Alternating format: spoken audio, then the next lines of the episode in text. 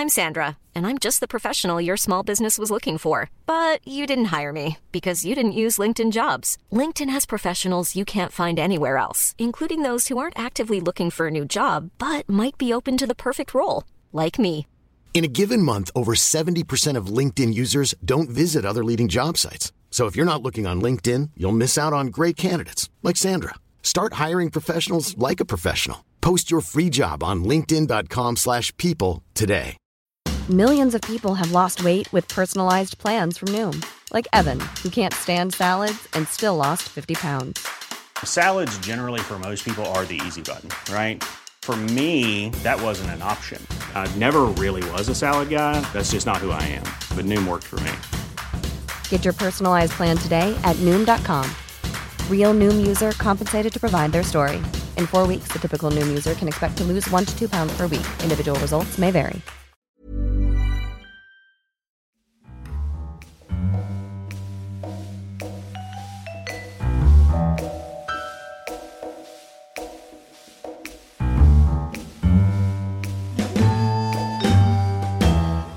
Welcome to the Curzon Film Podcast. In this episode, we're talking about the house that Jack built. I'm Jake Cunningham, and joining me to talk about Lars's latest. From Little White Lies and very much happy at home in Jack's house, it's Hannah Woodheads. Hi, thanks for having me. And from The Independent, and perhaps ready to raise this construction to the ground, Clarisse Loughrey joins us as well. Hi, thank you for having me. I'm ready for destruction. Excellent to hear. Hannah, you, you're, you're very happy to be building this from the foundations. Love every brick in this wall. I'm a Jack Booster, as, as a, um, I'm referring to as our collective. I uh, was waiting for this, been waiting for this since Cannes, and uh, saw it, ready to defend it, ready to go to bat for Lars. and Clarisse, you're happy, as I said, to, to bring it down brick by brick.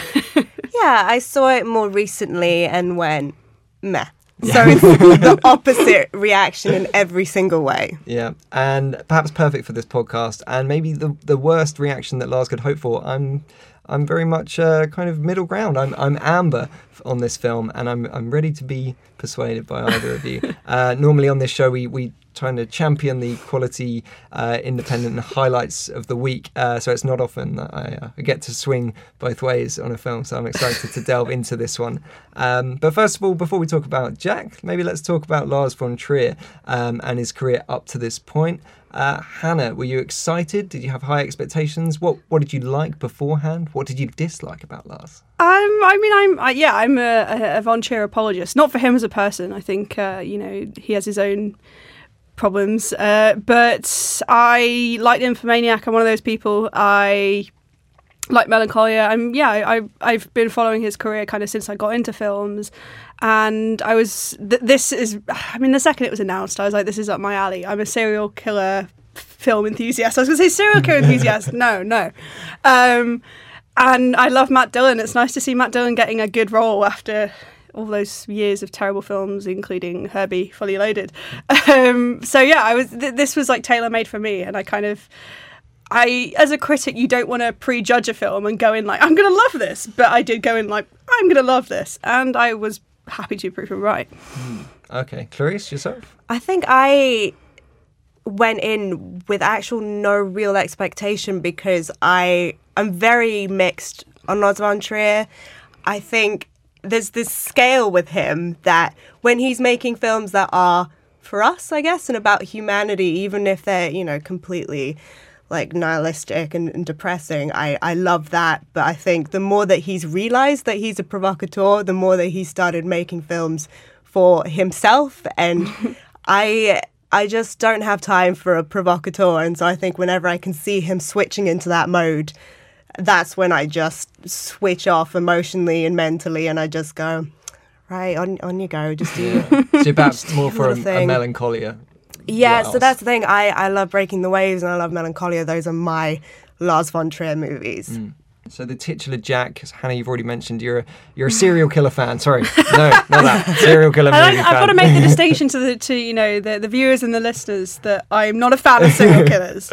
Um, now, I think it's not a coincidence that serial killers or like murder shows, podcasts, they're huge at the moment, and maybe Lars is buying into a subject that he knows is going to instantly get people to grapple with. Uh, I'm thinking making a murderer, uh, S Town serial, these types of programs across many areas of the media.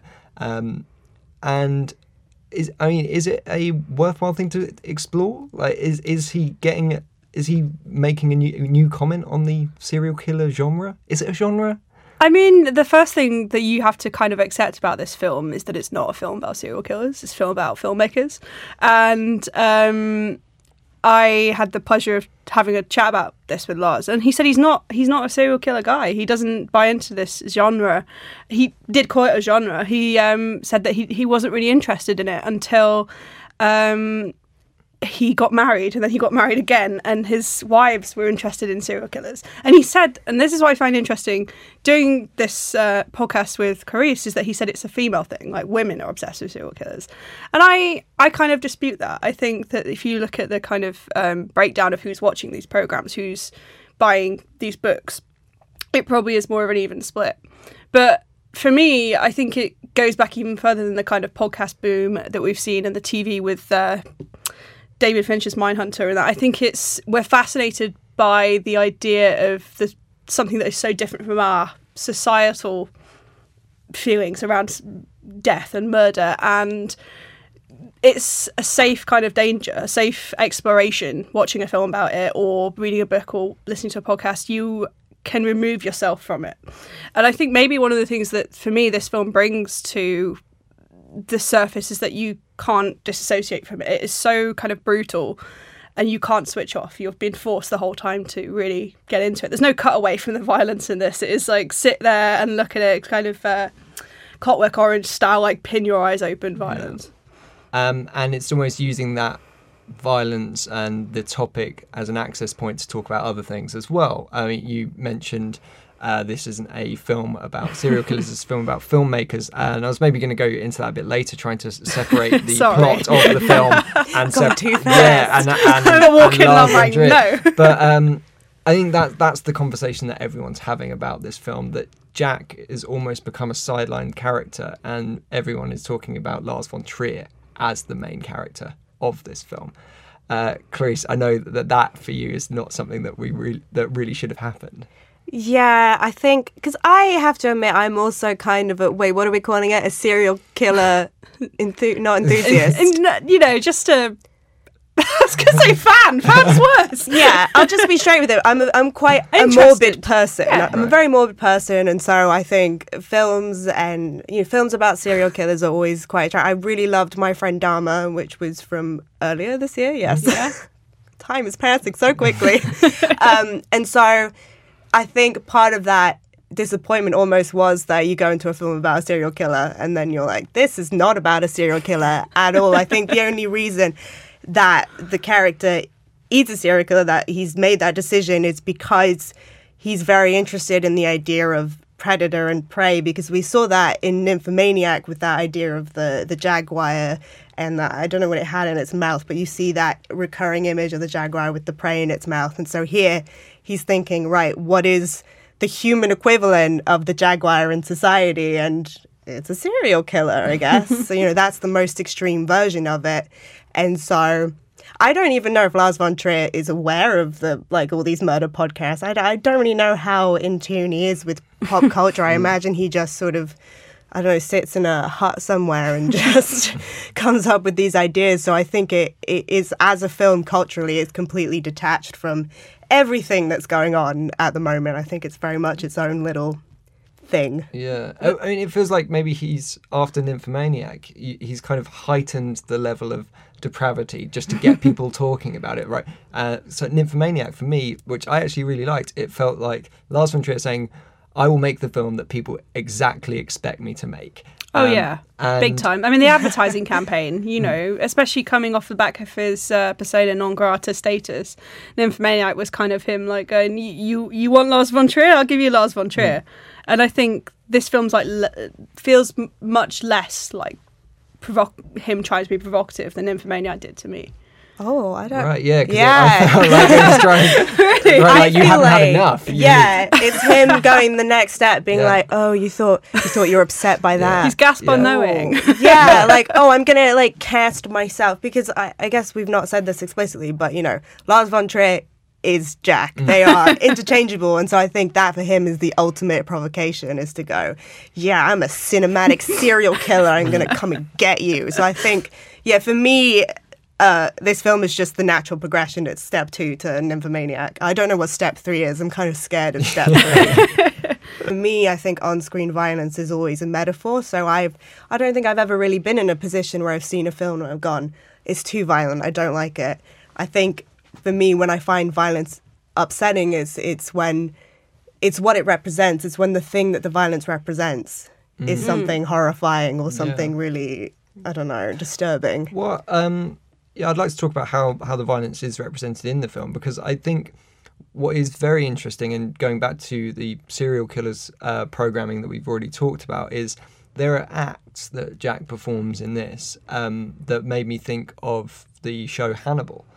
And the way that that show treats the kind of desecration of body parts uh, and the destruction and consumption of them is extremely kind of fetishized and pornographic in a way. Um, and the way that Jack deals with stuff like that is not at all in that way. I, I don't think Lars is saying, "Look how cool this act is." I don't Yeah. think he like Jack is not a cool guy, whereas in so many other serial killer programs or films, the serial killer is often quite a slick operator. Yeah, Mads Mikkelsen is extremely cool. Yeah. Yeah, yeah. But no, I agree completely. I think that um, that's the thing that I like about well, one of the things, obviously. Um, La- Lars knows that Jack is a loser.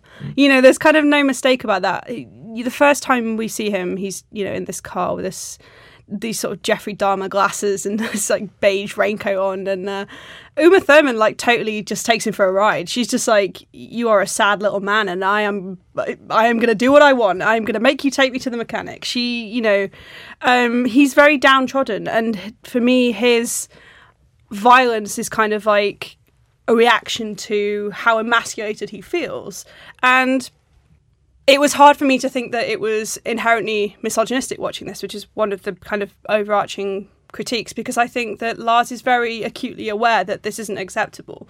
This isn't normal, this isn't right. And I guess it's the the the way we would diverge here is is this metaphor like worthwhile? This kind mm. of like you know that this path he's taking us down because it's one thing to say, oh, oh, you know, men shouldn't kill women, but what what what's Lars getting at here? You can't just show it and then you know infer from that. I'm, I'm, am I making sense? No, I I agree, and I I'm never quite sure whether we could whether we should put the label "Oh, Lars von Trier is misogynistic." I always kind of struggle with that because hmm. he obviously is so horrified by the world that I think the treatment of women is going to be part of that, and I think it's just almost part of his worldview of everything's terrible, women are awful, but also women are terribly treated, and I think it's it's hard because that means sometimes the films come across with a sort of malice towards women, hmm. and and maybe there even is a malice towards women in his films, but I don't know if it comes from a, a strict like I dislike women. I think it comes from a I hate the world and women are part of the world and so I hate women too. So mm. I I really struggle with that question when people ask are his films misogynistic? I just mm. I don't know. I feel like I don't really have an answer. Mm. I think it's not helpful, Yeah, but- but but that's that's the case. I think especially with this film, you know, there were two prominent female, well, maybe three, maybe four prominent female characters. Um, in these, he, you know, Jack has these. He is it how many incidents? There, Six. there are five Five? incidents that frame the film, and then the um, prologue. but- uh, and then epilogue. epilogue. Sorry, Yeah, not this no um, prologue. Uh, and these incidents in three cases are also the, the character names of the women involved. Yeah, so not all the women in this film get a name, which again I think a lot of people struggle with. The idea that this is like just kind of faceless violence against women, which yeah, I totally agree. You know, um, I've I've read a couple of criticisms that are, sort of feel that to him all women are in this film are, is objects, and I don't think that's I don't think it's to Lars. I think it's to Jack But then if you're saying, well, Jack Yeah. is Jack is Lars, then it's you know where does the film begin and the film end and Lars begin? You know, Mm. Yeah, I think, see, I think because that's where my big issue with the film comes in is that I'm sitting here, you know, still unsure whether I think Lars von Trier is mis- misogynistic, and he's come in and made this film that's like, I'm such a misog. Oh God, you guys all hate me. Yeah. Don't you just hate me? And I'm so terrible to women. And so to watch this entire sort of I think there's something very self-flagellating about the film, and that is my problem with it because he's he's decided that we all despise him, and so he's going to make us watch this movie about him being such such an evil. Because there's, I hopefully it's not too much of a spoiler, but the film is this conversation between Jack and this Verge character who is is sort of an otherworldly, maybe transporting him to an underworld kind of hmm. place individual. And at the beginning, this character goes, Jack, I don't care what you tell me. Nothing, you know, I've heard it all before. Nothing's going to move me or scare me. And then by the end of the film, he's like, You're so evil. You are Satan. And so I think when you watch that film with in mind the idea that Jack is Lars von Trier. It's basically Lars von Trier going, "Oh, I'm so evil. Oh, I'm just so in a way, it's, evil." it's just and- like him giving a nice little pat on the back for himself. Like I lived up to it, didn't I? Uh, it made me think of in Nocturnal Animals when there's a book within a book, and the book is received so well and so dramatically, and then you remember that Tom Ford wrote that book within the book, and so he's written his own critical reception into the film. It's exactly that. It's like that awkward thing when a filmmaker makes an assumption about you, and if that if they don't live up to that assumption, then you're just sitting there going, "What is this? Yeah. Like, what? Why are you making me?" Go through this journey with you that I didn't want to go on in the first place. Um, Bruno Ganz is like the unsung hero of this film. He has this very flat German voice, and he's just like, "Oh, Jack, you really are an evil man," and it's so beautiful because I think you can totally read it like. Carissa said, as this kind of like him getting progressively more disgusted. And he says, he, towards the end, he kind of says something like, "You really are a sick man" or something. But to me, uh, it sounded so sarcastic and so, "Oh, you think you're something, don't you? You really think you're something." You- I, I, I don't want to spoil it, but the epilogue is so like bitingly sarcastic to me that it became increasingly obvious that Jack is. I, I, I think I said this in my review. He's like a sad, strange little man, and I know I'm quoting Toy Story now. He's a sad, strange little man, and he has my pity, um, because he does something that is so such a perfect. I can't think of a better way to illustrate male hubris than the way this film ends. It is such a kind of biting. Like this is a man who will literally think so much of himself. He will do the ultimate kind of like something you would really, really have to have a total disconnection between who you are and what reality is to do. And I think maybe that's why I really connected to this film is that I think it's Lars saying, yeah, I, I'm a bit of a bastard and I don't really know what to do about it. But again, if you're kind of sick of that and sick of Lars as, as an entity, the Lars von Trier show, which is what this film could have been subtitled, um, m- m- fair enough, you know, t- totally fair. I can understand the, the fatigue. He is an exhausting filmmaker. You know, that he is constantly not only putting his audiences through a film, but through himself. And when you look at the, there's a bit in this film, and I'm sure that we can talk about this because everyone has talked about it, where he puts his own films in the film, Yeah. and he does a lot. There's a lot of montage, a lot of quick cut to cultural images and cultural iconography. Because I've already said it's a film about filmmaking. It's a film about art. It's a film about the f- the film as an object, and it's so kind of self-aware in that way. I can totally understand why people would be like, I I just want Lars to make a film that is a film and a story, and not a film that is actually something else. Planning for your next trip? Elevate your travel style with Quince. Quince has all the jet setting essentials you'll want for your next getaway, like European linen, premium luggage options, buttery soft Italian leather bags, and so much more. And is all priced at 50 to 80% less than similar brands. Plus, Quince only works with factories that use safe and ethical manufacturing practices.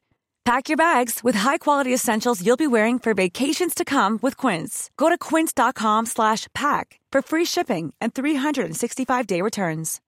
Millions of people have lost weight with personalized plans from Noom, like Evan, who can't stand salads and still lost 50 pounds. Salads, generally, for most people, are the easy button, right? For me, that wasn't an option. I never really was a salad guy. That's just not who I am. But Noom worked for me. Get your personalized plan today at Noom.com.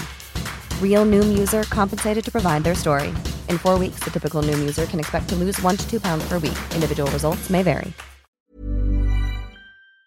Yeah, um, I think s- something uh, that we briefly mentioned about Nymphomaniac, since Melancholia, he is very much more openly opened up a dialogue with audiences within the film.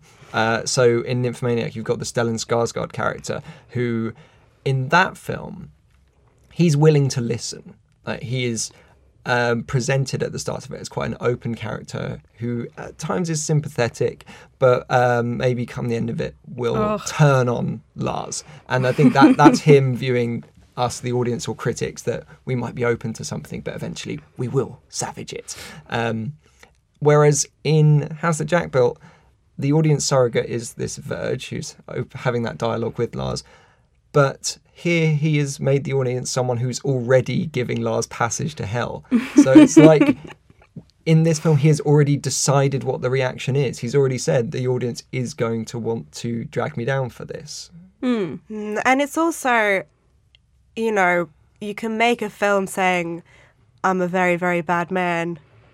Well, there's nothing I can do about it. Because I think, you know, to fit this film into, you know, his entire body of filmmaking, I think his whole opinion of the world is very, you know, it's very clearly like, it's terrible, we can't fix it, you know, like melancholia, let's just crash a, a planet into it. Let's, it's just awful, I don't want to deal with it. And so I think maybe I'm viewing the film through that lens, but the ending for me was very much I'm a terrible man, there's nothing I can do about it. Guess I'm just to It's like when like a boyfriend will break up with somebody by saying I'm just so messed up, you know? I'm just I'm just such a messed up guy and like you deserve better than me. I think that is the film for me. It's that boyfriend giving that whole speech and then they walk off and you go, Well, are you gonna do anything about it?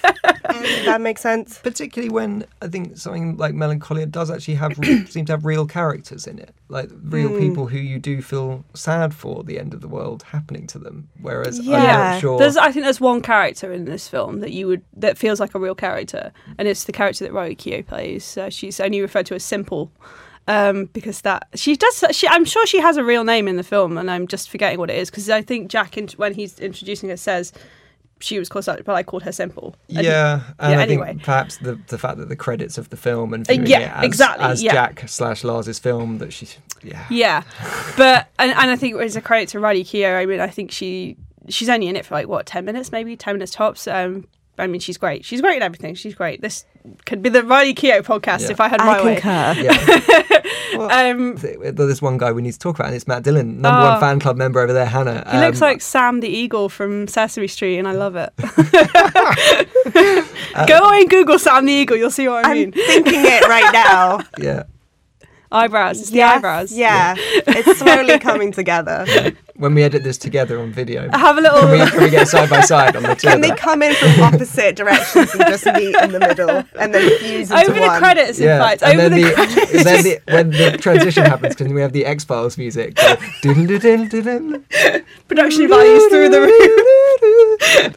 But yeah, Matt Dillon's great. You mentioned um, my friend Dahmer already. Um, I think like he's dressed up that way. He's got the glasses. The trench coat is. He's got the transparent trench coat from American Psycho. He's got all these. He has a, a lot of like looks in this. Mm. he is serving looks. Um, uh, he goes through a lot of. I mean, this is set over twenty years, so he's obviously going to go through like some transitions, I guess, in that period. But yeah, when we we start out, he's very much at the beginning of his ca- career.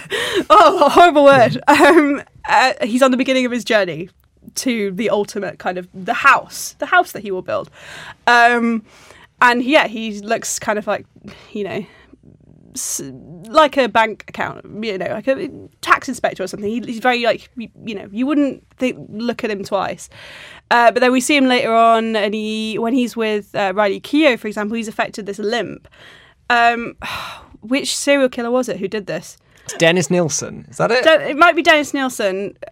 He effect- anyway. He affected a limp to convince women that he was um, not a threat to them, basically, which is kind of what Jack does in this section. He, you know, he's affected a limp, and uh, he, he looks quite handsome. I think actually, he's got you know kind of like a.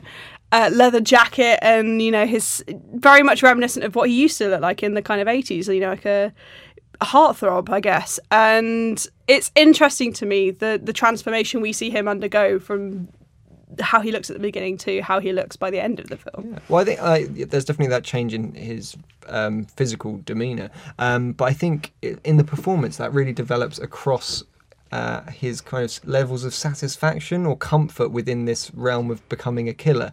Um, at the start of the film, he's quite he's quite jittery. He's not got much confidence. He's kind of sits back in himself a lot. But by the time we get to Simple's Oh, yeah, when uh, he's- uh, interaction, he's got a lot more bravado about him. Yeah, he goes kind of from a Jeffrey Dahmer to a Richard Ramirez on the scale Yes, of there we go. There we scale go. of serial killers. That's what it is. Which I guess, I don't know, does that bring it back to the Lars von Trier thing? Is that, you know, it's Lars von Trier coming to the acceptance of like, yeah, I'm bad. I'm sorry, I'll keep coming it back to It's just going to keep coming back to this point of him going, yeah, I'm bad. There's when I spoke to Lars about the film, I asked him about OCD because Lars has OCD and Jack has OCD, and it, there's a whole segment dedicated to him, uh, a, a, a murder which kind of is hampered by his OCD, shall we say, and his um, his compulsions. And as the film goes on, we see the OCD becoming less of an issue to Jack because he tempers it by focusing on something else, which is killing people.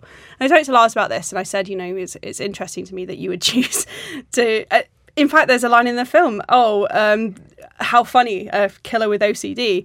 Um, and Lars said, if we are to take the metaphor that this is about filmmaking, that for him, filmmaking is his murder. He said that making films for him helps his OCD. And as we noticed in the film, like th- the more Lars kills, the, uh, the more Lars kills, the more Jack kills, the better he becomes at managing his OCD. I think for Lars, the more films he makes, he- the better he feels about his OCD. One thing that ultimately was quite damning, maybe for, for me by the end of it, was that actually I wasn't that shocked by it all. I do like, It was almost given like with that makes the shock even. Is that more shocked that I'm not as shocked? Like because it's been like been spoken about in such way. You're, I was expecting to come out. I don't know, like being sick or something because of what I've seen. But actually, I found I've maybe found other works of his more shocking than this. Yeah, I'm I'm glad that you said that because I just wasn't. I felt like I wasn't phased by it, and I started to worry. I was thinking, am I turning into a, a psychopath because I'm watching this entire film, and and watching all these acts of violence and going, ah, okay, what's next? and I don't know. I guess for me, you know, film on screen violence, it has to do with the emotions behind it, and I think because all of this is so I guess, so metaphorical and so clinical and so, you know, because it is so much about Lars von Trier. It's not about murder. It's not about the victims. I think because the victims are just, I don't know, they're just props. Yeah. When they die, maybe- you just They, you they are props to him, literally. Yeah. Perhaps there's a it whole goes kind back of. to they're not really being characters because we feel pain on screen so much more when we know who it's happening. to. Exactly. Yeah. And I think even I think this year as well, like um, there have been some extremely violent films that have come out um, that maybe have affected people. I mean, I was more shocked watching kind of Revenge, the Coralie Fargeat movie, than I was watching this. I don't know if it is that I've come to expect it from Lars von Trier now, so there's kind of nothing he can do to shock me. But also, yeah, I think you don't really care because you're not you don't have time to care. There's you know, it's just a, it's easier to disassociate yourself from the violence that's happening when you don't know who it's happening to, and that's true in society as well. I think. Mm. yes, Right, it all comes um, back to that. Um, so where, where do we think um, this one lands in the oeuvre of Lars? Uh, is it one that we'll be revisiting um, compared to others? I think we will have to revisit it because this is, in a way, his ultimate statement for, for good or bad. I think for me, it's a film I don't have any interest in returning to because, you know, he gave me the message. I've got it. You know, I've understood, and now I can move on with my life.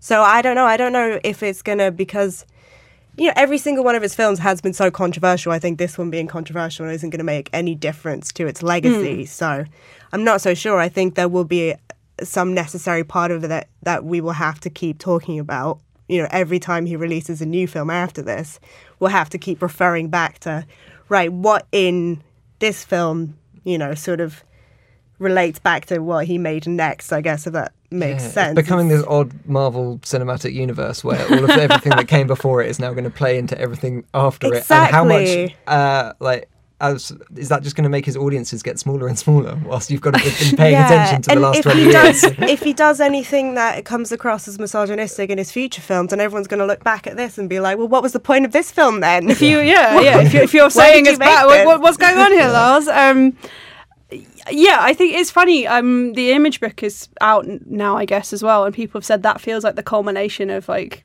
um, Godard's career, and it's him saying like, "This, this is it," and that's what the house that Jack built feels like. I think uh, was it Robbie Collin that called uh, it was either Robbie Collin or David Elliott that said it feels like a suicide note, which is like a really dark thing to say, but I kind of get where they're coming from. It feels like a film that you would make right at the end of your career. And as far as I know, Lars is still he's got he's making another film now. He has no intentions of stopping making films.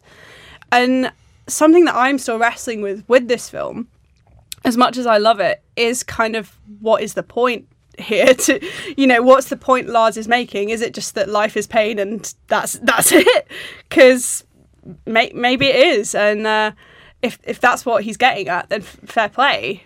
Um you know. It's, it's that he's a naughty boy. That's the point of the film. He's saying very much so come the end of the film that the real house that Jack built was the friends we made along the way. Oh, and they were used to build the house.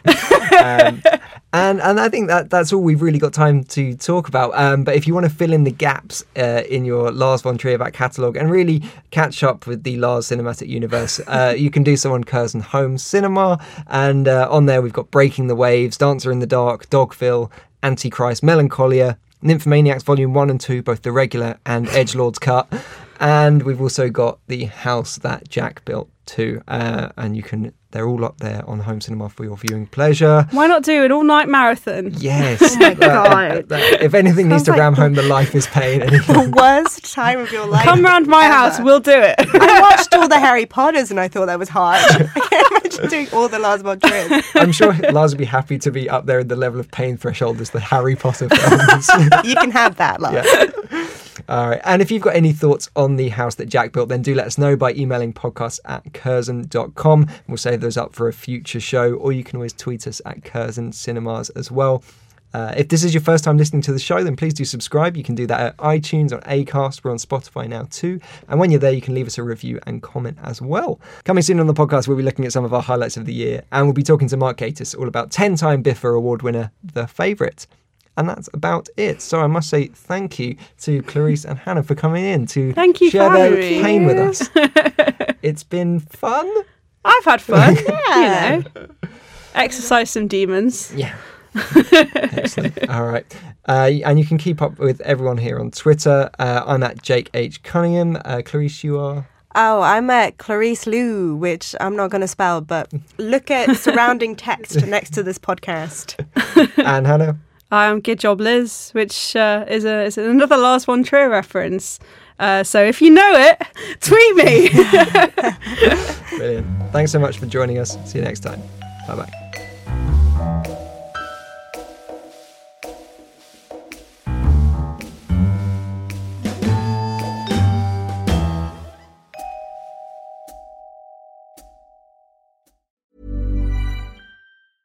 Mom deserves the best, and there's no better place to shop for Mother's Day than Whole Foods Market. They're your destination for unbeatable savings, from premium gifts to show-stopping flowers and irresistible desserts. Start by saving 33% with Prime on all body care and candles. Then get a 15-stem bunch of tulips for just $9.99 each with Prime. Round out Mom's menu with festive rosé, irresistible berry chantilly cake, and more special treats. Come celebrate Mother's Day at Whole Foods Market. Hey, it's Danny Pellegrino from Everything Iconic. Ready to upgrade your style game without blowing your budget? Check out Quince. They've got all the good stuff shirts and polos, activewear, and fine leather goods, all at 50 to 80% less than other high end brands. And the best part? They're all about safe, ethical, and responsible manufacturing. Get that luxury vibe without the luxury price tag. Hit up quince.com slash upgrade for free shipping and 365 day returns on your next order. That's quince.com slash upgrade.